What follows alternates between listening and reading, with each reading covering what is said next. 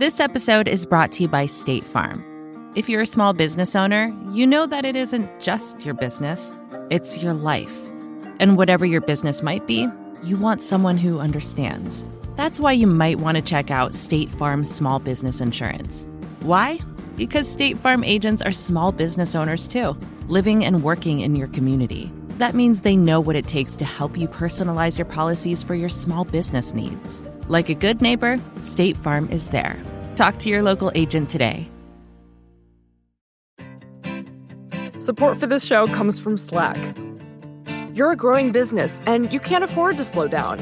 If anything, you could probably use a few more hours in the day. That's why the most successful growing businesses are working together in Slack. Slack is where work happens, with all your people, data, and information in one AI powered place. Start a call instantly in huddles and ditch cumbersome calendar invites. Or build an automation with Workflow Builder to take routine tasks off your plate. No coding required. Grow your business in Slack. Visit slack.com to get started. There are conservative parties everywhere, but the, the Republican Party is is the only party in the world that uh, hasn't reconciled itself uh, to the the rise of the the welfare state and the the regulatory state.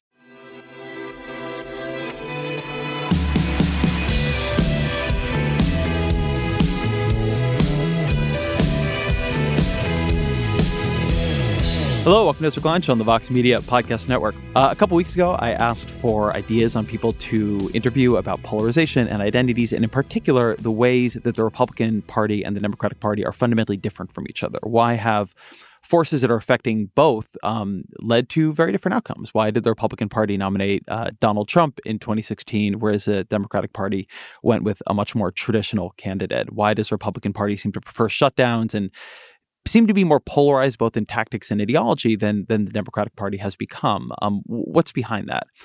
The expert on this is a guy named Matt Grossmann, um, who, along with uh, Dan Hopkins, both of them are political scientists, wrote a really fantastic book um, a couple years back called Asymmetric Politics Ideological Republicans and Group Interest Democrats. And it's about the fundamental differences in the two parties' coalitions, the way those coalitions look at the world, and how those differences explain what we see all around us today.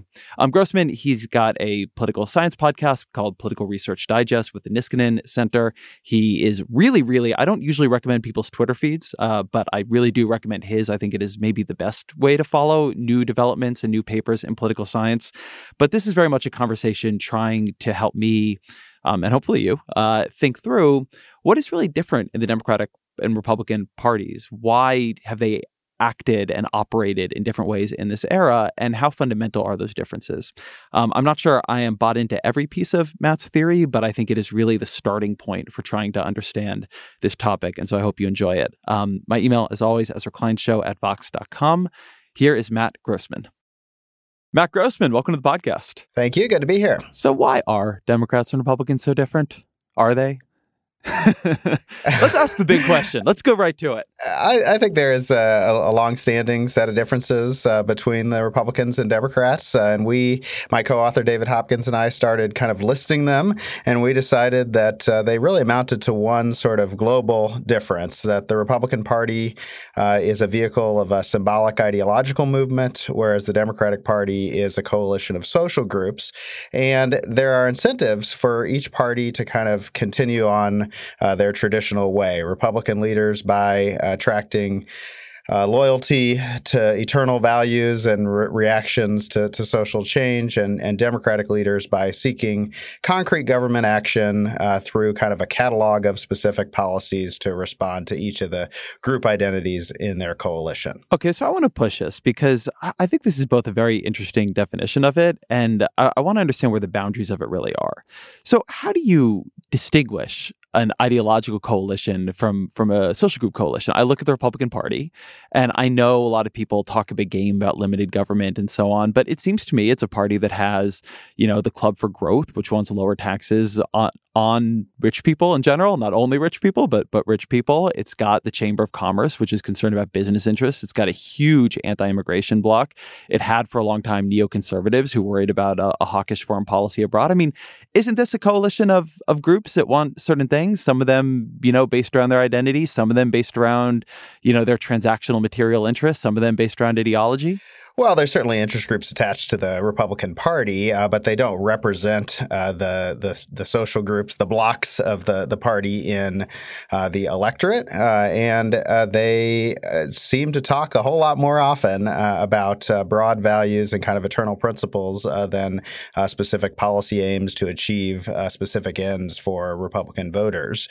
so I, I don't want to say that there are no aspects of the Republican Party that look like a social group coalition and likewise, there are aspects of the Democratic Party uh, that that look more like an ideological movement. Um, but this is a, a quite long-standing uh, difference between the parties, uh, and and we see some some ways that it's uh, likely to continue. But but I guess this is my question. To help me understand, when does a social a coalition of groups coalesce into an ideological movement, and when is what maybe looks like some like an ideological movement, just actually a coalition of groups, right? This feels to me like a distinction we're making sort of sharply, um, but it, it, it feels a little blurrier to me. I mean, Democrats, like as you say, tons of groups in there. You've got you know unions and the NAACP and um, you know Justice Democrats and all kinds of different players. But you know, I think a lot. You know, when you're on Fox News, people step back. It's like it's liberalism. And so to some people, it looks like one big ideology. So, so what is the line between these? Like what, when does a, a, a group fall on, you know, this is a broad ideology versus this is a bunch of groups who have come together in a kind of transactional coalition to advance their goals? Well, traditionally, uh, the each party has kind of seen the others more like a mirror image of itself. So, yes, on Fox News, they, they see it as a broad uh, liberal movement that's uh, trying to use government uh, for its own uh, ends, uh, whereas the, the Republican Party is seen as just a, a bunch of white people and business people advancing their own interests by lots of, of Democrats. Um, so, I don't want to say that there's you know no no grounds to, to the critique, um, or that the parties don't don't ever change. Uh, but we we found a very uh, similar set of patterns uh, over over decades uh, in in our book, and we see uh, many of them continuing. I think one thing that has changed on the Democratic side is that the groups are getting a lot getting along a lot better than they used to. you used to have debates not just about priorities within the party that you still have, but debates about actual policy positions that that the that the Democratic Party was was going to take, um, and those have calmed down considerably. So in some ways, that is uh, drawing from uh, more uh, of an ideological uh, attempt uh, to unify the the groups, uh, but it but it still turns out, at least in campaigns and in governance, to look a whole lot more like going down the the list of priorities for each party member than it does like the Republicans who who are trying to reorient uh, government uh, on sort of a global scale. So there's a, a story that I think is pretty dominant within you know both a lot of the political journalism literature and the political science literature that we've had a lot more polarization in the past 50 years, a lot more sorting of the two parties into more distinct ideological camps. But amidst all that, Republicans have gone much further to the right. The Democrats have gone to the left. Um, do you do you buy that basic story?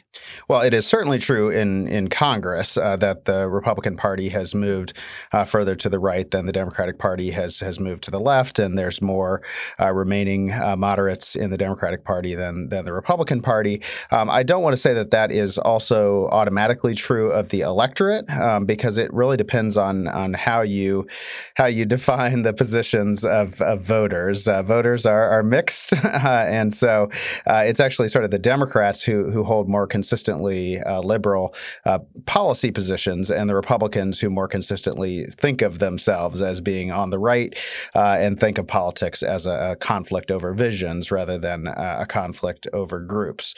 Um, so there's been uh, asymmetric movement uh, at the the the policymaker level, but but it, things look different at the electorate level.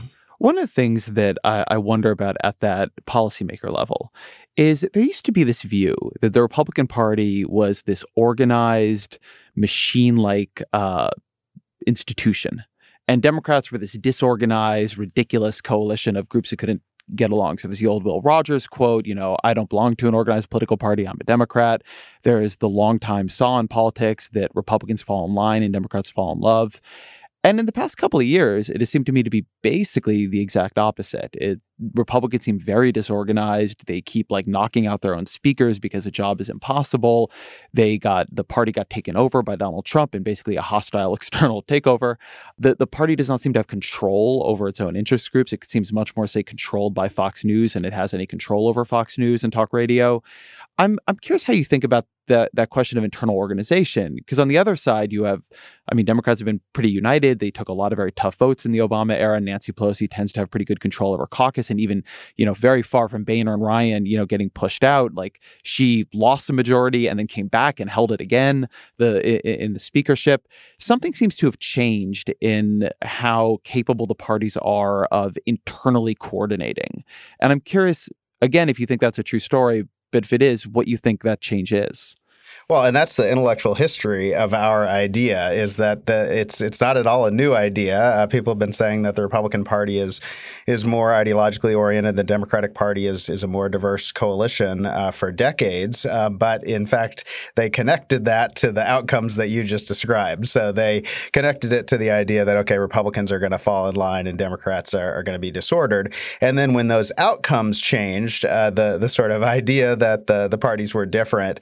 Um, kind of lost favor uh, in in academia, uh, and so part of our resuscitation of the idea is to say, just because uh, people uh, are are forming a party around uh, ideological views doesn't necessarily mean that they are all going to uh, get along and follow the leadership. In fact, there's that kind of a long tradition of of distrust of of one's own party as not standing for the principles of of conservatism, and just because there's a group coalition coalition does not necessarily mean uh, that it uh, will uh, not uh, form uh, issue positions that that each side can kind of take as as a part of a, a log rolling arrangement. so we think that the outcomes of the difference between the party have changed, but the the sort of underlying causes for those differences historically remain. How, how, does your theory there account for Donald Trump? Because Donald Trump is someone who has not traditionally been what we would have thought of as a movement conservative, does not, even in the primary he ran in, he would routinely stray in his public remarks from conservative views. He is somebody who came from the outside and like beat a lot of conservatives and mocked a lot of past conservative heroes. And yet he took for the party and has been extremely, extremely popular in it, which suggests to me, well, one read people have had on that is like, actually, it's not an ideologically conservative party. It's a white identity politics party, and Donald Trump has a better definition of what conservative actually is than Republican elites have had. And so, like, what we've just seen is a, a, a redefinition of conservatism, um, or other people have different views. But this idea of um, Republicans being a party that is much more committed to this ideology we think of as conservatism, it's a little bit hard for me to square that with uh, the, the the Donald Trump takeover. Well, yeah, let me say that we, uh, you know, we did not uh, predict uh, Donald Trump's uh, victory, uh, and we think that there's, you know, certainly some idiosyncratic factors involved in in his victory in the Republican primary, and that most of his the explanations for his victory in the general election are sort of consistent with with long term political science about the the the parties each having a, a good chance to to win general elections. Um, so we're in no ways trying to be kind of the explanation um, for for Trump. Um, but I would say that there are, uh, you know, there are areas of consistency and there are uh, real uh, breaks. Um, I think in some ways we've overestimated uh, some of the breaks. So uh, certainly in in law and order rhetoric, uh, in the the racial impact on conservatism, in the long term Republican shift against immigration, in the increasing role of conservative media as the arbiter of conservatism in the party. In all of those ways, uh, Donald Trump is is a continuation of of long running uh, trends in in the Republican Party. Uh, he really stands out when it uh, comes to to trade policy, um, but it's not clear that that was sort of ever a, a big piece of uh, what held um, conservatism together. another thing I think I would just just note now is that we, we don't know yet um, how much uh, Donald Trump will will change the party. If we were sitting having this conversation in the in the George W. Bush administration, we might say, okay, they've they've kind of moderated on health and education. Uh, they're uh, sort of come to come to terms with their old isolationism and their their for nation building abroad. Um, there's a rise in neoconservatives in the coalition relative to to others. Um, but all of those turned out to be uh, quite temporary. Uh, and so we just don't know yet uh, how much of uh, Donald Trump uh, changes uh, he's going to bring to the party and, and how much um, we'll see a continuation. And one sign, I think, that it it may not uh, last forever is that he really hasn't taken much control of the Republican congressional agenda. It really looked uh, about the same over the last two years as it would have looked under any of uh, the other Republican primary candidates. They, but but yeah. isn't that because he's lazy? Uh, I mean, he did he did just make them shut down the government for a wall they didn't want and a shutdown they opposed. It seems to me he could control it. He's just like, you know, it's hard to control the Republican agenda when you spend sixty percent of your day in executive time. It, it, certainly, he's an ineffective um, leader and an inexperienced president, um, and there's no doubt about that. Um, but he he has brought people into the administration who have had uh, kind of more success in, in regulatory arenas, um, and they've pursued pretty much the the traditional uh, Republican uh, policy agenda. Uh, he also uh, ran in the same way that Republicans typically run on kind of a broad, unimplementable vision. Uh, so even if he were great great at uh, implementing it, uh, there were never sort of enough uh, viable details with a path to victory in the campaign uh, that could really translate into successful governance. And that actually turns out to be pretty typical of uh, Republican uh, presidents. Where I think he he did not follow some some past practice that that people haven't noticed as much is that most Republican presidents come in with at least some liberal things they want to do, often because those liberal things are, are popular popular. Uh, so we, we talked about George W. Bush coming in with um, extending uh, health coverage for prescription drugs and um, nationalizing uh, education standards uh, as being sort of ways that he changed the the Republican agenda. Um, and uh, Donald Trump actually sort of didn't have a whole lot of those ideas, and so there was there was sort of no, none of the traditional diversion that we get from the from the smaller government conservatism to kind of try to do some popular things uh, in in the administration. But so here's here's my pushback on this because I think that we get trapped a little bit in the Donald Trump we have, not the Donald Trump we might imagine we have. But Donald Trump, um, and it goes a bit back to what I was saying about him being lazy. Donald Trump did run with a bunch of liberal ideas under his belt, and they, they appeared at that time to be popular. He said he wouldn't cut Medicaid or Social Security or Medicare, um, although he proposed many Medicaid cuts and, in, in, and eventually some Social Security ones too. He said that he wanted everybody to have health care and he wasn't going to be a traditional Republican. I mean, he obviously dropped that immediately. But one of the reasons I'm pushing on this is that if the ideas of the Republican Party is a movement conservative organization, it is um, ideological and committed to this ideology we understand to be conservatism in a way the Democratic Party is not. You have Donald Trump, who has a lot of heterodoxies from what we traditionally understand of as conservatism, and he comes into office and you know, it's a little hard to say what he could have done. I feel like I was much more convinced by the idea of the Republican Party as a conservative institution before it seemed to actually want Donald Trump. And it made me I, it, one one thing that it did for me was it made the Republican Party look more like a coalition of bigger but nevertheless interest groups that had settled on a kind of mutually agreeable view of the party. It's like you had rich people who wanted lower taxes and less regulation.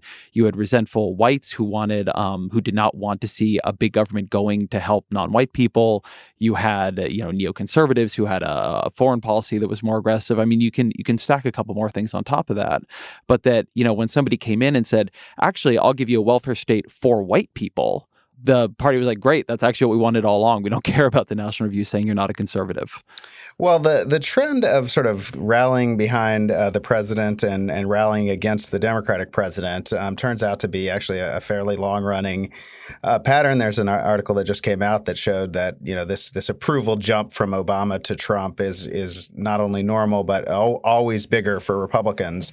Uh, so there, there is a piece of it that's just you know we we trust our own in government and we fear uh, the uh, the opponents. Um, I, I think part of it would would help to to think about the Republican Party in international perspective, which is you know there are, there are conservative parties everywhere, but the the Republican Party is is the only party in the world that uh, hasn't reconciled itself uh, to the the rise of the the welfare state and the the regulatory state, um, and maintains a, a, vision, at least in campaigning, uh, that is that is the furthest right of any major party in the world.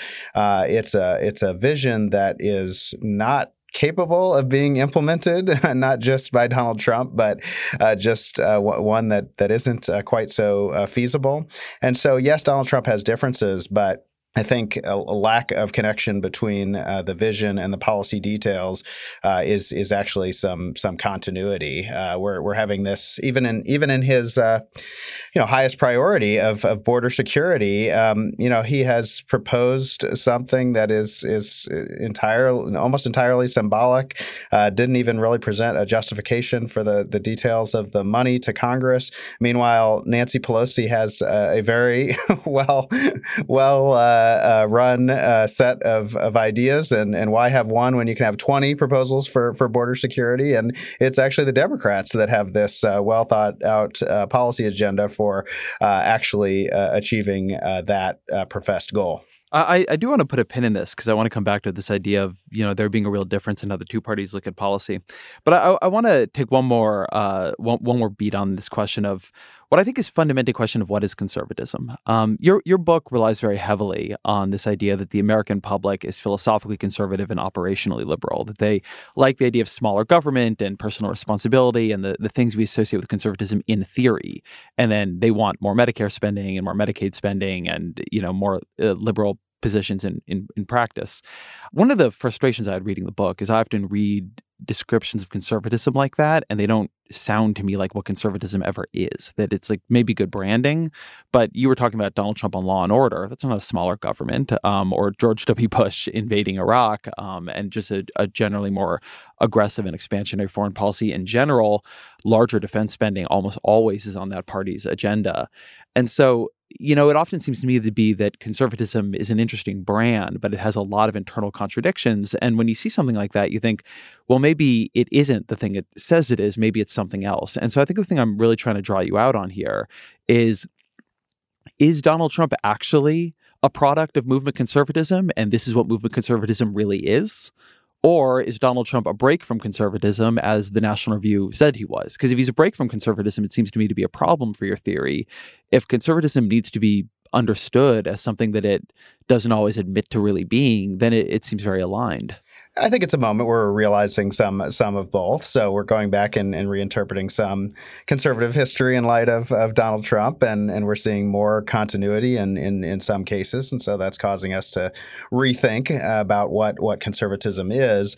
Um, but I do want to just just present the the evidence for this sort of view that uh, the Republican Party really does have a base of popular support, um, and it uh, comes from these sort of broad sentiments that people have in the U.S. Uh, that they don't have in uh, other countries. So uh, even though actually Americans support lots of redistributive policies, um, they uh, don't support the the goal of redistribution or the action of the government taking on the the responsibility nearly as much as as people do in other industrial democracies.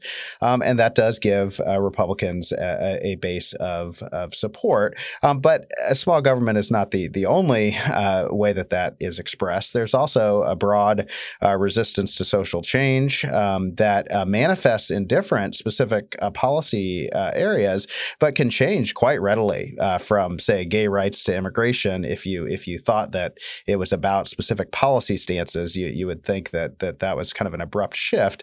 But but if you thought it was just kind of a resistance to um, America changing too much, um, then uh, it uh, allows itself to, to kind of manifest in, in multiple ways. Uh, same thing with uh, national security. If you if you thought about it as just sort of a, a generic uh, might is right and uh, America is is best, um, then you can kind of see the George W. Bush foreign policy and the Donald Trump foreign policy fit under one umbrella, uh, even though in policy terms they're they're almost, uh, at least as presented in campaigns, uh, quite uh, distinct, if if not opposite. Um, so uh, I think in in that respect, in the the fact that the the policy details do not match uh, the broad vision, and we sell the broad vision to the public, um, that that is um, a, an area of consistency between Trump and and past Republicans. But when we do get to the details, I don't want to deny that uh, you you do see breaks uh, with Republican Party orthodoxy. I just think so far the Republican Party orthodoxy in the policy world is is winning out uh, to to that. This episode is brought to you by State Farm. You've heard it before. Like a good neighbor, State Farm is there. But it's more than just a tagline. Because State Farm agents are small business owners themselves who live and work in your community. And if you're in the market for small business insurance, who better to work with than an agent who understands what it takes? State Farm agents can help you create a personalized insurance plan that fits your small business needs and budget. Talk to your local State Farm agent today about small business insurance. Like a good neighbor, State Farm is there. Support for the gray area comes from Burrow. Getting the right furniture for your place can be really annoying. At this point in my life, I've probably gone through maybe three sets of outdoor deck furniture, and it's a pain in the ass for a different reason every single time. It doesn't look like it did in the pictures, the assembly isn't what they said it was, or it's just not as advertised for whatever reason. Thankfully, Burrow is the furniture company that wants to make it all a little easier. Last year, Burrow introduced their outdoor line, and this spring they're adding to it with their Dunes line, offering new seating, dining, and lounger options designed for luxury, comfort, and durability. Burrow furniture is easy to put together and take apart, so you can move or store it as needed. And it ships straight to your door for free. Gray Area listeners can get 15% off their first order at burrow.com slash vox. That's burrow, B-U-R-R-O-W dot com slash vox for 15% off burrow.com slash vox. So let me ask you a bit about the Democratic Party here, because even as the Republican Party, at least in my view, has moved towards rallying around a leader who is less what I would call ideologically conservative, as we've traditionally understood it, than have his than were his competitors or, or have past Republican presidents been the Democratic Party actually seems to me to be moving in the opposite direction. That um, I, I, would sort of mark this with Obama after Clinton. I remember that uh, interview Obama gave in Vegas where he said, you know, Clinton was not a transformational president, um, meaning that he sort of operated within the Reagan, you know, the era of big government is over framework. Um, but uh, since then, you know, you had Hillary Clinton, who was running as much more of a liberal in 2016 than she'd been at other points in her career, and certainly than her husband had been, uh, you know, whatever 20 years before. And now, as I've begun covering the 2020 Democratic primary, there's this real like run to the left on Medicare for all and potentially abolishing private insurance. And you know, say what you will about those ideas. I'm, I'm, you know, like assessing them. I think is a different podcast, but it seems to me there is a much stronger urge in the Democratic Party right now to prove an ideological uh, fidelity up to Bernie Sanders, you know, remaking the label socialist into something, you know, I don't want to say Democrats are exactly competing to be for, but but many are are very proudly adopting. So it, it feels to me the Democratic Party is getting much more ideological. Well, the Democratic Party is certainly moving leftward uh, in uh, policy positions. Um, I, sh- I, should say we, we, have to we have to wait a little bit to see how much um, it, it, sticks. Um, we do have a, a, a, normal uh, what we call a thermostatic pattern in American politics, where uh, public opinion moves uh, leftward under Republican presidents and conservative policymaking, and it moves rightward uh, under Democratic presidents and liberal policymaking. and we saw that under Obama, and we're seeing that under Donald Trump so uh, public opinion has overall, including independents, not just Democrats, has moved leftward on policy. It has also moved leftward on uh, ideological self-definition uh, and even some some base values. Um, that that gap is still there, uh, where uh, it's the, the, the policy positions are still more popular than than the ideological label and and rhetoric, um, but both are are moving leftward. in the 2020 primary, there's no question that many many of the presidential candidates that have entered uh, so far uh, have reacted, I think, to both uh, Bernie's, um, at least uh, people think that Bernie was successful. And so uh, they are in, in, in, some ways trying to appeal to that constituency. what, what, do you, what do you mean they, they think he was? I mean, from where Bernie Sanders was like 15 years ago, his performance in the 2016 primary, I think, like shocked a lot of Democrats. It, it seems to me to be very successful. Uh, it sounds to me like maybe you have a slightly counterintuitive view on it. Oh, I, I don't mean to say that he, it wasn't a successful political project. Uh, it, it, clearly was. I'm just saying we, we don't. One could just interpret it as he was the he was the only candidate running against Hillary Clinton, and he got uh, you know he, he managed to to assemble a coalition of people who didn't want Hillary Clinton as as the nominee. Um, but that's not how the presidential candidates are interpreting it. They're interpreting it as uh, there is a hunger uh, for a leftward move, uh, and that they need to to satisfy it. I will say it was a little bit different in in Congress. So we just had an election uh, where there were some some differences in uh, the candidates that were in in Democratic primaries, um, but there's no evidence so far that um, voters preferred uh, the more liberal candidates uh, across the board uh, in House or Senate races, um, and uh, many of the the candidates that looked like they they might be um, moving leftward in Congress have so far kind of hedged their their bets um, and say, for example, joined both the Progressive Caucus and the New Democratic Caucus. So um, it, there's a, there's more sign of it in the presidential candidates than there is in in congressional uh, candidates uh, and in Congress. But but yes, I think there is a sign of it in both cases. I think this is interesting data because if you're following Democratic politics just by reading political outlets and being on Twitter and or even just wa- you know watching Fox News from the other side, it's really like the Democratic congressional um, caucus, the Democratic House, it is Nancy Pelosi and then her her whip, um, Alexandria Ocasio Cortez, and like those are the only two members of the entire House Democratic Caucus. And so it does seem to me that there is a very strong the dynamics in the media coverage and the sense people are getting from the media coverage is that there is this very sharp leftward swing in in House Democrats. But you're saying that if you if you take a broader look at them, you don't see that as clearly. Well, you, you didn't see it in the in the primary uh, elections. You did see people taking on more liberal policy positions, um, but you didn't see the leftmost candidate uh, winning um, disproportionately in the primaries. Whereas you did see a huge uh, gender effect, uh, a, a, very big shift in uh, Democratic primaries primary winners uh, toward uh, women uh, being more successful. So th- there are some real changes in, in the congressional races, um, but but they don't quite match uh, the the story. Um, but as you say, sometimes the the interpretation is more important uh, than than the the sort of what the data say voters are supporting. Um, and so I think that is why you're seeing some of these 2020 candidates really see their opening as as having to appeal to to the left. Um, although I think Bernie Sanders might, at least he hasn't entered officially yet as of this podcast, but um, I think he's in some ways an exception uh, to, to the rule. I think if you had looked the day after the 2016 election, you might have expected him to be kind of the clear uh, leader of this um, faction in the Democratic um, uh, base.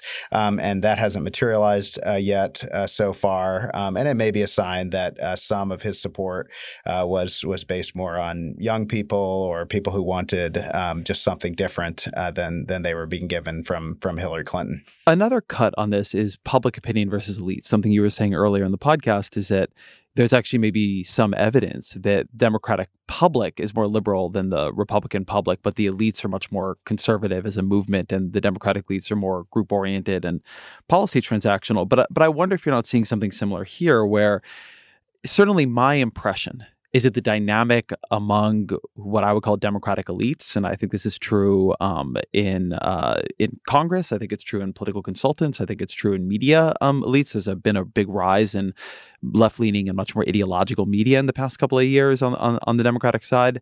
Is that the elites in the Democratic Party, both in their practice of politics and to some degree in their theory of politics, are getting a lot more ideologically liberal.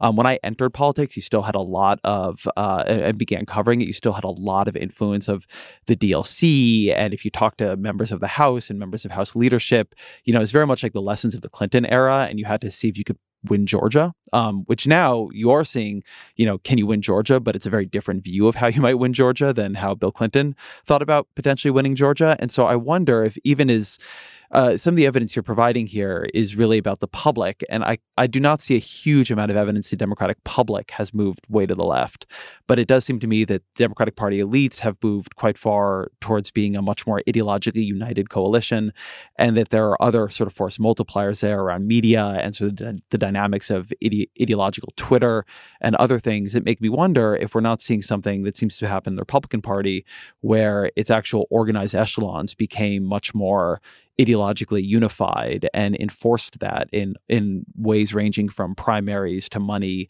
to to kind of media opprobrium. Well, there's uh, certainly real trends um, on the on the media side. You just you need to look at the you know MSNBC versus Fox News uh, ratings, and, and Fox News ratings are, are still going up, but uh, MSNBC's uh, have have risen uh, most dramatically uh, under under Trump, um, and and so it does signal perhaps a desire for um, a more kind of upfront liberal perspective. Um, one thing cutting against that is that that the trust in the mainstream media has actually gone way up among Democrats as a reaction to, to Trump's attacks on it, um, which is kind of the opposite of what happened on, under Republicans. The the conservative media was self sustaining because they said you can't trust the mainstream media, you can only trust us, and and so far we're not seeing that uh, dynamic uh, on the Democratic uh, side. Um, in terms of the the elites in Congress and, and their perceptions, uh, certainly there's a shift uh, since uh, the the Clinton age in terms of levels of concern for uh, being uh, too economically liberal in their uh, policy proposals.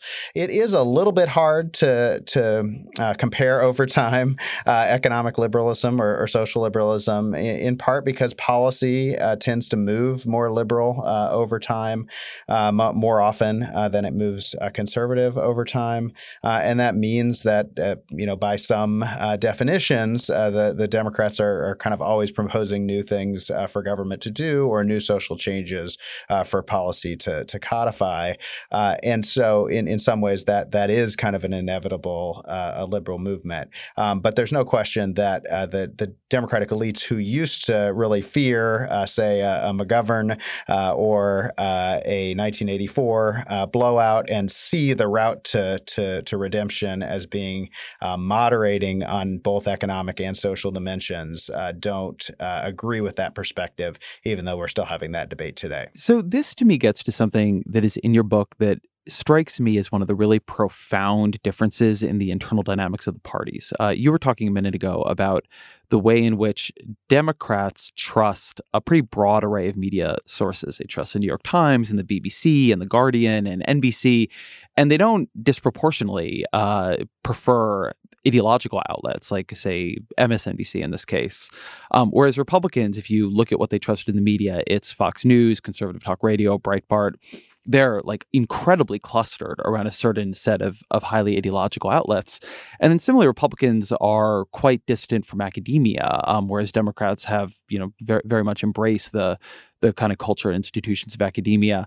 And having the party trust two sets of institutions that I think are, in general, try to be truth seeking. Um, you know, I'm not saying the media gets it right all the time, but I think the media and academia both have a lot of internal, and I'm talking about the mainstream media, um, a lot of internal processes and cultural and even professional incentives to push against things that maybe are work within the ideology but don't feel true to them.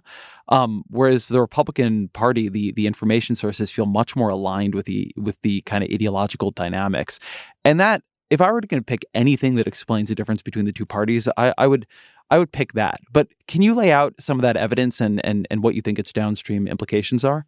Well, yes, I, I would say it it uh, it could explain more of the change than other aspects because it really is something uh, that that has changed over time. That is, it was always the case that Republican elites uh, were more distrustful of the mainstream media and academics to be independent arbiters of, of truth between the parties. Uh, but it really took a long time uh, for them to to make their uh, Republican electorate share those views, uh, and now they they do to a very large extent. Um, and as I said, the the uh, trends are actually in the opposite direction uh, among Democrats. Uh, so it, it, has been a big change, um, but uh, it obviously grew out of Republican elites' resistance to both journalism and um, academia. We should say have always been disproportionately composed of liberals compared to the American public, and so they had sort of more of a reason uh, to uh, suspect that they wouldn't get a fair hearing from those two uh, institutions. Um, but uh, over the last uh, 50 years, they've really translated that into an ideological opposition uh, to those institutions having any kind of, of independent, objective, arbitrating role, and in the process, built up a series of institutions that are designed to replace them, both conservative media and then we uh, tell a story about the rise of, of conservative think tanks at the elite level um, as sort of replacing academic research uh, and uh, kind of causing uh, what used to be liberal leaning but uh, but trying to be nonpartisan uh, institutions uh, into to being sort of their liberal ideological opponents. And so both of those two big changes in American politics that stem from conservative elites resistance to, to mainstream institutions certainly have had profound effects on American politics. Um, and and I think think uh, to to our to our point, um, make it make it difficult for for Democrats to go through the same kind of of transition. Here's my question about this. So it is clearly true looking at these institutions as they exist now that Republicans are clustered around ideological media and contemptuous many times I would say of academic institutions the way Democrats are not. I think the the initial rebuttal you get on this is look, the media is liberal and I think that it is largely true that the mainstream media is composed of people who are liberal and vote democratic to the extent they vote and academia is liberal and I think that's true too. These are strange institutions in that they might be composed of liberals, but they don't want to be liberal. And to the extent they feel they're being perceived that way, they actually end up um, putting into play responses to try to move in the other direction.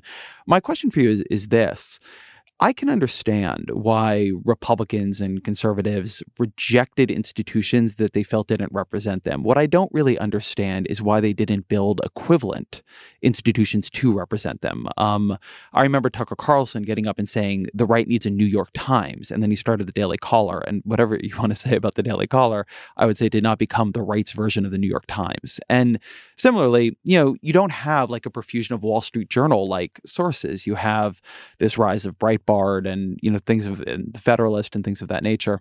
And so why isn't the demand there, right? I don't I'm not surprised by there being different institutions or people wanting representation in these in these very very powerful institutions.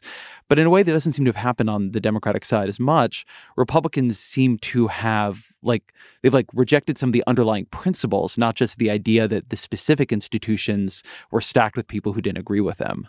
Well, absolutely, but I think that's based in their in their different vision of, of politics. So if if you uh, just need a, an information source uh, to to evaluate different policy proposals to uh, achieve uh, specific ends, and, and you think that one is biased, you you might create another one uh, to to do the same thing. Um, but that's not what Republicans are, are, in the project of doing. They're in the project of, of, promoting a vision of the way the role that government should should serve in in society uh, and the the direct direction of social change and a kind of a restorative uh, project um, that that doesn't require uh, those same kind of uh, informational uh, institutions. Um, and when you're trying to appeal to the Republican public, um, that is is not again very focused on detailed uh, policy proposals, but instead um, sees America as engaged in in kind of a, a life or death battle to retain its kind of best and unique status in the world, um, that's going to get a different kind of, of media coverage um, than uh, than one that appeals to Democrats.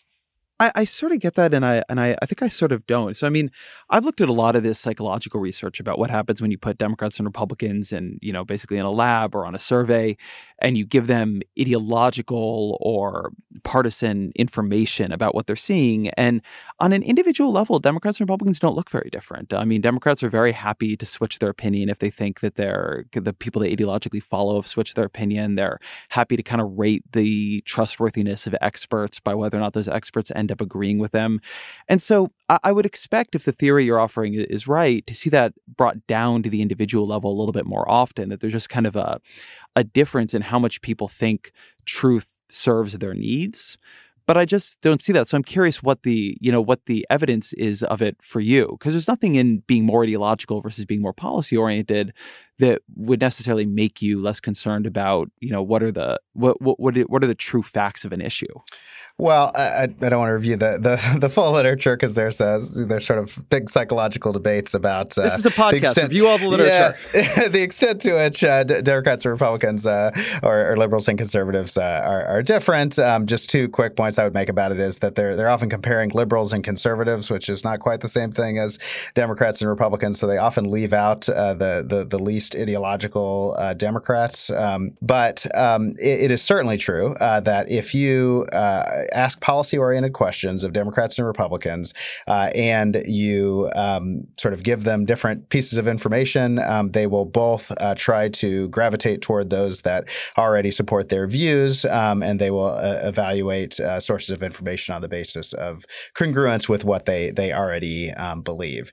Um, but I don't think uh, that that necessarily addresses um, the, the, question of what kinds of information uh, Republicans and Democrats uh, seek uh, in the wild or, or why they might uh, seek those. Um, and I think there is uh, quite a bit of evidence of, of longstanding differences uh, in how Republicans and Democrats see the world and see the, the place of, of politics in it. and that that does mean that they tend to gravitate toward in different information sources. But I think even if it's only a small difference uh, at first, it's one that the information sources that they're given uh, tend to amplify. So, um, you know, everything that you hear, if you listen to Rush Limbaugh for hours a day or Sean Hannity, uh, uh reflects uh, that that vision that is at least assumed to appeal uh, to Republican voters. Um, and over time, they begin to see the world more in the ways that Rush Limbaugh and Sean Hannity do. and Democrats don't have those uh, sources uh, and don't uh, change their opinions to match that perspective. And, and, so, one thing that's interesting about that is it it seems to me that there are two stories you can tell here. One is an institutional path dependent story that you know for whatever reason. Maybe it was a liberalism of academia and journalism, wh- whatever it might have been Republicans just kind of got off the train and then ended up following Rush Limbaugh and Bill O'Reilly and Fox News, and you know, and we like, we are mostly on that side. To, to be clear, we're mostly oh, really? Because that is not what I'm that, understanding from that, you. That it's a that it's an institutional uh, story and that it was amplified uh, by uh, by the institutions that were built by the right. But I just don't want to leave out uh, the the possibility that there are kind of inherent differences between liberals or conservatives, and I definitely don't want to leave out the idea that the Republican Party is just more uniformly people who think of politics in terms of ideology, and that those two things do provide a basis uh, for uh, the Republican institutions to develop differently. Well, let me push back on the on the institutional story if that's one you're mainly on the side of, because that's a story I sort of want to tell in certain ways. It, it's a story that makes the most sense to me, given that I tend to see the the two sides as reasonably similar on the individual level, given the, the research I've read there. But it does not then explain why there's never been a Democratic Rush Limbaugh. It doesn't explain why Fox News has over time just been wildly more successful than MSNBC. And it doesn't explain why Republicans didn't demand things that looked more like the things Democrats want, right? Like, why is Republican talk radio Republican talk radio and Democratic radio is NPR, right? Which is just like a news source that has, you know, probably a liberal worldview in certain ways, but is not in any way out there trying to do movement liberalism.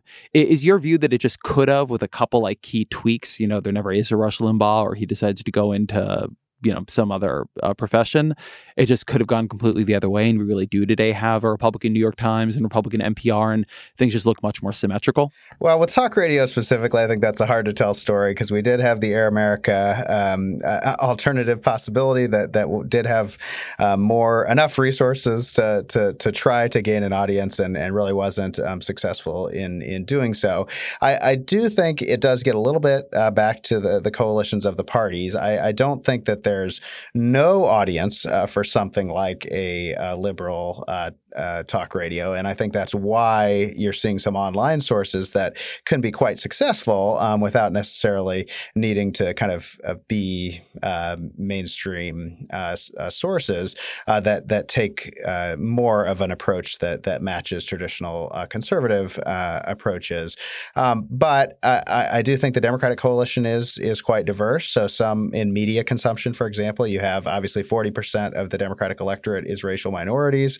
Um, there are large media infrastructures designed specifically to reach uh, racial minorities and their uh, interests. Um, we have uh, Democrats uh, differ a lot in terms of their uh, priorities and their demographics, and that means that that they're in some ways better served by a, a, more diverse media infrastructure than our Republicans. So the, this issue of diversity, I think, is an important one. Here, here's a story that is a little bit of an alternative story, particularly in, in, in the modern era, um, to the one you're telling, but but feels similar to me in, in, in some ways, which is yes, Republican parties are, are, an ideological party, and Democrats certainly look like a group party. Um, but that the core difference between the two parties, the core ideology of the two parties, actually now has to do with diversity.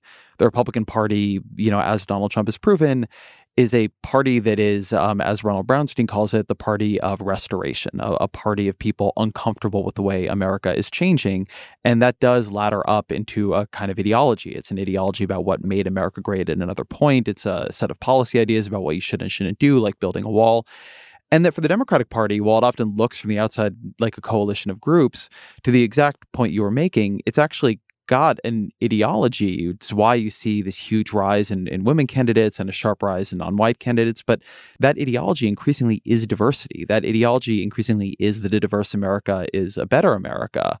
And that leads to other things like you should do more to care for people who, you know, are, you know, non white or immigrants. And, you know, you should have universal health care. I mean, there are other things that layer on top of that, but that we actually now have two quite ideological parties, but the ideological divide really isn't small government, big government. In some ways, the small government, big government stuff is secondary to the diversity, non diversity questions. And then it's just a kind of it's a nature of the of the thing that the more diverse coalition is going to look like and have a lot more groups than the less diverse coalition. But that doesn't make it less ideological. In some ways, having a view that a more diverse America is a better America and that demographic change is something to be celebrated and welcomed and, um, you know, spread through the political uh, power structure is quite an ideological view. That's certainly how uh, democratic elites have traditionally reconciled uh, their the diversity of their uh, coalition, and it, I think in the in the public, it's kind of hardest to tell that that view. We we looked um, in the open ended responses that that people give uh, for why they support one party or the other uh, for for those kinds of, of statements about diversity. Um, and you just see them a whole lot less frequently uh, than you see just more basic claims about the, the Republican Party is for these people, the Democratic Party is is is for the public. Um, the you don't see uh, the claims about the necessity of diversity uh, or about the the importance of egalitarianism or something that sounds like that any any more often uh, than you see just uh, basic pro government stances, which is not very often, uh, where people say, you know, government should have a role uh, in in society. So those are the the kinds of ideological claims uh, that that you see uh, among uh, left party voters in some other countries that you don't see among Democrats, and that would more closely mirror what you see among Republican voters. Um, I think there's more of a case to be made that the Democratic coalition kind of explicitly created this vision of of diversity uh, to to kind of reconcile its its competing uh, uh, groups, um, and has succeeded in at least making them not fight over uh, actual policy positions as often, uh, even though they're s- uh, still fighting over what kinds of issues should should be prioritized. I, am not sure that that means that they need to win that that battle. So if you're a Democratic politician thinking about what kind of message to, to send to voters, um, it, it's it's always going to be easier to just sort of do a generic kind of people versus the powerful uh, kind of campaign uh, to talk specifically about how you're going to tax the rich uh, and how you're going to provide these specific benefits uh, that Democratic voters want, uh, than to to sell a, a, a broader vision that that you're trying to implement a new role for government and society, or that you're trying to bring about uh, a new type of of society in the U.S. and I think in some ways the the Hillary Clinton campaign uh, was a, a, diversion from the the Democratic uh, mainstream uh, that that kind of showed up in the the way that voters conceptualized the campaign. She did in, emphasize diversity much more than uh, previous presidential Democratic presidential campaigns and uh, particularly uh, racial and gender diversity. Uh, and she was much less likely to, to mention class uh, and to, to talk about uh, po- politics as, as class conflict. And that showed up in uh, the, the way that people reported what they liked and disliked about the candidates. This thing that Democrats have always, the number one thing people have said they like about the Democrats has always been that they're the party of the middle class or the working class. And the number one thing people say they like about the dislike about the Republicans is that they're the party of the rich. And since you didn't hear that message coming from the Democratic presidential candidate last time, it also didn't show up as much among voters. But this seems to me to be one of these questions where it's really important when we say Democrats and Republicans. Are we talking about the party as a kind of coalition of policy demanders and elites and volunteers and like kind of intense, you know, partisans, or just like anybody who might vote for the candidate? Because everything you're saying actually seems completely true to me. And yet, you know, I think Hillary Clinton had that message because that was the way for her to win the primary. And I, it is true that she was more explicit on this than Obama was, but I think Obama didn't need to be explicit on this in the same way because of who he was. And when you had a guy who looked like Barack Obama, skinny guy with the big ears with a funny name, standing up and talking about hope and change, and you know, there's never been anything unlikely about hope in America. It was clear what he was discussing. Similarly, Donald Trump's reaction that seems clear, and I feel like one of the lessons of, of of the book for me is that party elites create politics. I don't think you would have as ideologically conservative a Republican Party if it was really about what the broad base of the country wants. I mean, as you say, the big knock on the Republican Party is that they're the party of the rich, and still, like huge tax cuts for rich people is what they do every single time. So it, it seems to me that you know, as politics travels through that that defining mechanism of what are the the party elites doing, that this feels to me to be increasingly what the ideological um, divide is. Um, and obviously, it has these other things too. But I, I guess that's my question for you. Do, do, you think this is changing? Do you think that, you know, the way we described American politics in the 20th century, which is this fight between big, like small government ideological conservatism and big government um, practical liberalism, is moving to become this fight over, you know, the, the the the demographics of the country and how you feel about that apportionment of political power? Uh, I, I think there there are changes. There is a rise uh, in in social issues relative to, to economic issues, uh, not because economic issues are, are becoming less important, but because uh, social issues are, uh, are, more important to young people and are becoming more closely aligned with with partisanship.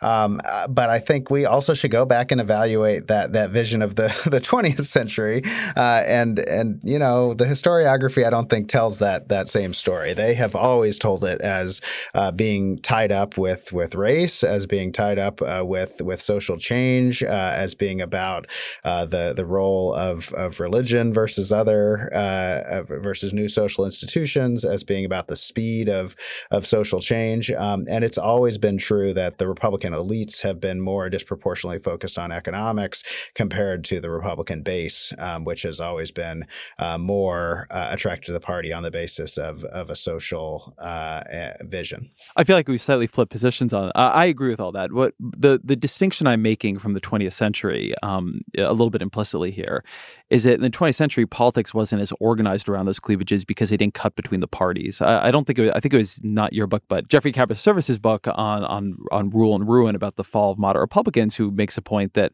you know the Civil Rights Act could have been understood as a Republican victory as well. It just wasn't because Barry Goldwater then ran against it, um, and that you know when these fights were happening internal to the coalitions, politics didn't organize around them in the same way. They were suppressed because coalitions try to suppress um, their disagreements. But now that they're organized between the coalitions, they're becoming much bigger. So, like, I think America's 20th century politics are pretty fundamentally defined by by racial conflict, and that includes sort of how the New Deal is built and, and all kinds of other things. But we remember it as small government, big government because that's what the parties are most comfortable fighting over. Now it seems to me to be that they're like actually quite a lot more comfortable fighting over diversity.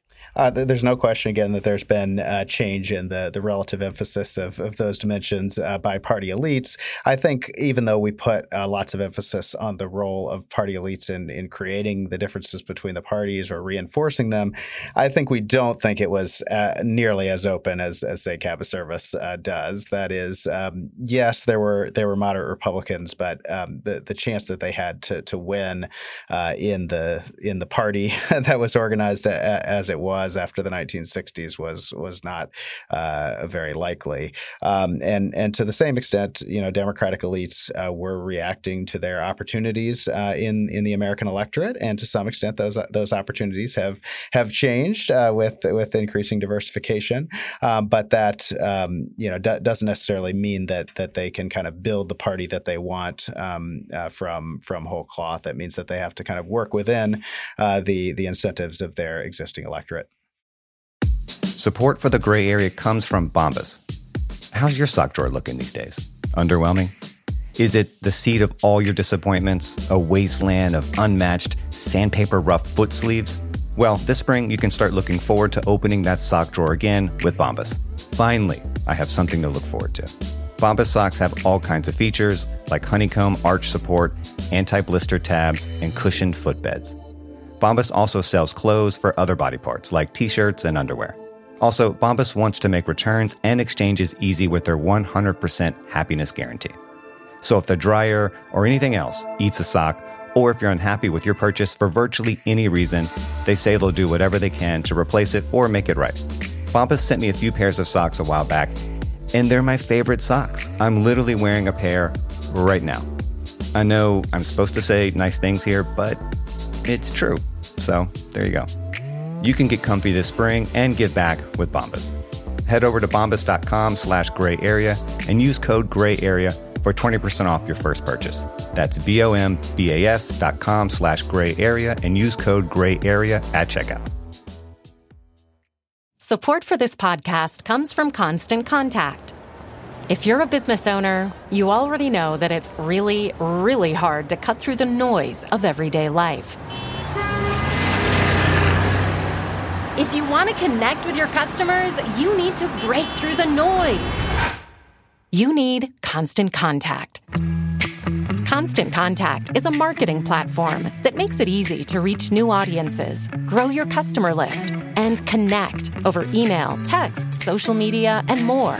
Whether you're a marketing guru or just learning the ropes, Constant Contact offers writing assistance tools and automation features that make it simple to say the right thing at the right time.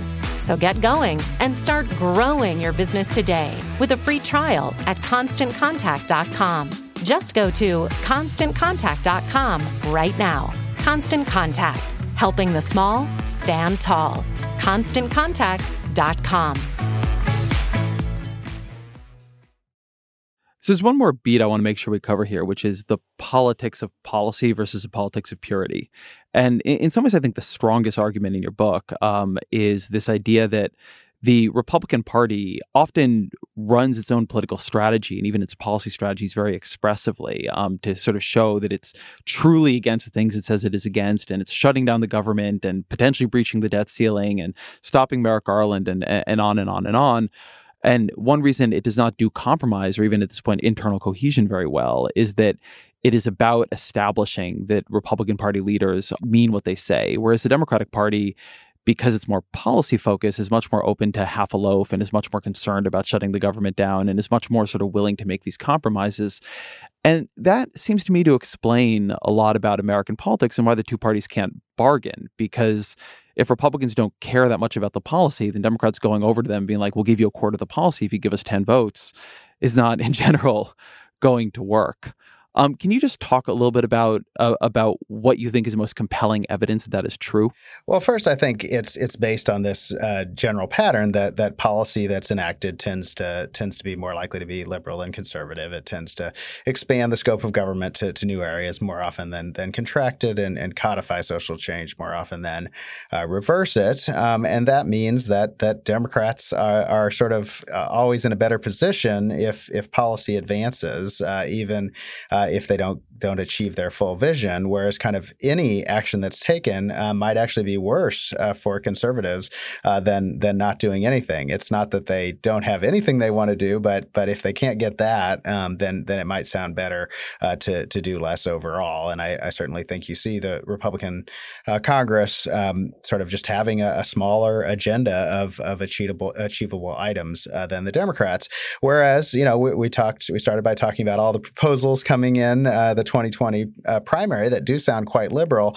But when we start thinking about uh, trying to enact those in, in 2021, I, I fully expect uh, the traditional Democratic patterns to, to uh, return, even if they have full control of Congress, that uh, they will uh, seek to, to moderate their proposals to, to make sure something passes. They'll seek to incorporate various interest group demands and, and try to, to, to, pacify opposition um, because they'll, they'll want something uh, to to show for, uh, and and Republicans just don't have that, uh, that that that same priority.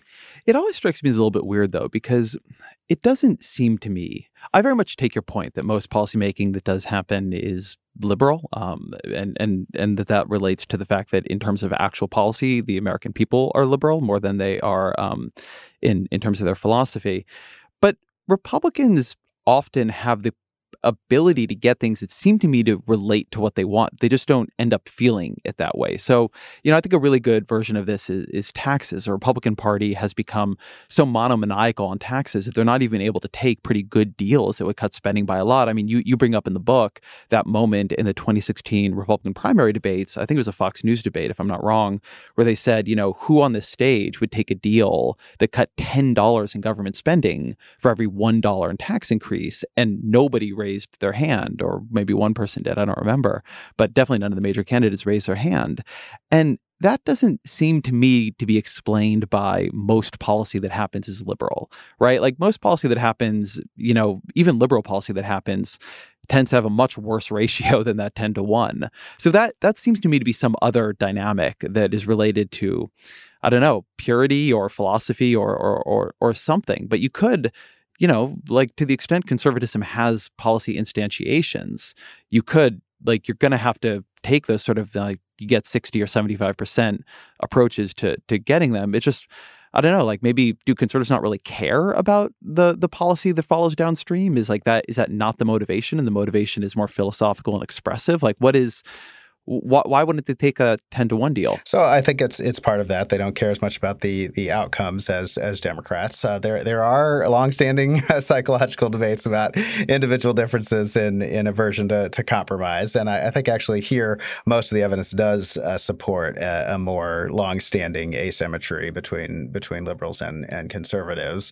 Um, but of course, they also hear different messages from political elites and have for a very long time uh, about the the necessity of of compromise. And and when the elites do change, you do see some some changes. So there was a blip uh, where Democrats were more uh, averse to compromise uh, under Trump. That that seems to have returned a little bit to the the normal uh, pattern. So I think in, in both cases there's there's kind of a pre existing tendency, and then uh, messages that that they they hear from elites. Um, one other thing I did uh, want to answer was on the the kind of potential for compromise because I, I think people don't necessarily understand kind of what what the historical compromise compromise was, which is that uh, it, it, was Democrats um, trying to achieve their goals uh, by kind of pre compromising with what they thought were potential conservative objections. So, American policy compared to uh, every other country in the world uh, uses uh, the, the tax code more than direct spending. It tries to uh, make states and, and localities in charge of implementation rather than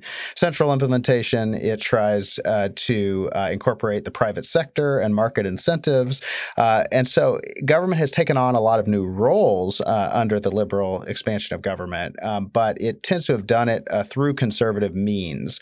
Um, and although that never fully satisfied conservatives, there used to be more that would kind of go along with that project that would that would sort of pretend to uh, be in the interest of, of trying to kind of coax Democrats into moderating their uh, new big government proposals to make them uh, more consistent with conservative ideology. And we've sort of lost that potential for compromise as as Republicans have have shown themselves to, to be less interested in it. Uh, I think that is probably a good place to to, to wind down. So, um, Matt, let me ask you the the question we always end with on the podcast, which is, what are three books you'd recommend to the audience that have influenced you? So I thought I'd go uh, with thematic history at the kind of intersection of our interests. Uh, so I'm going to recommend uh, Racial Realignment, The Transformation of American Liberalism uh, by Eric Schickler, uh, Before the Storm, Barry Goldwater and the Unmaking of the American Consensus by Rick Perlstein, and Law and Order, Street Crime, Civil Unrest, and the Crisis of Liberalism by Michael Flamm. Matt Grossmann, thank you very much. Thank you. Thank you to Matt for being here. Thank you to Topher Ruth in Berkeley, to Jeff Geld in DC, to Jillian Weinberger. The Ezra Klein Show is a Vox Media podcast production.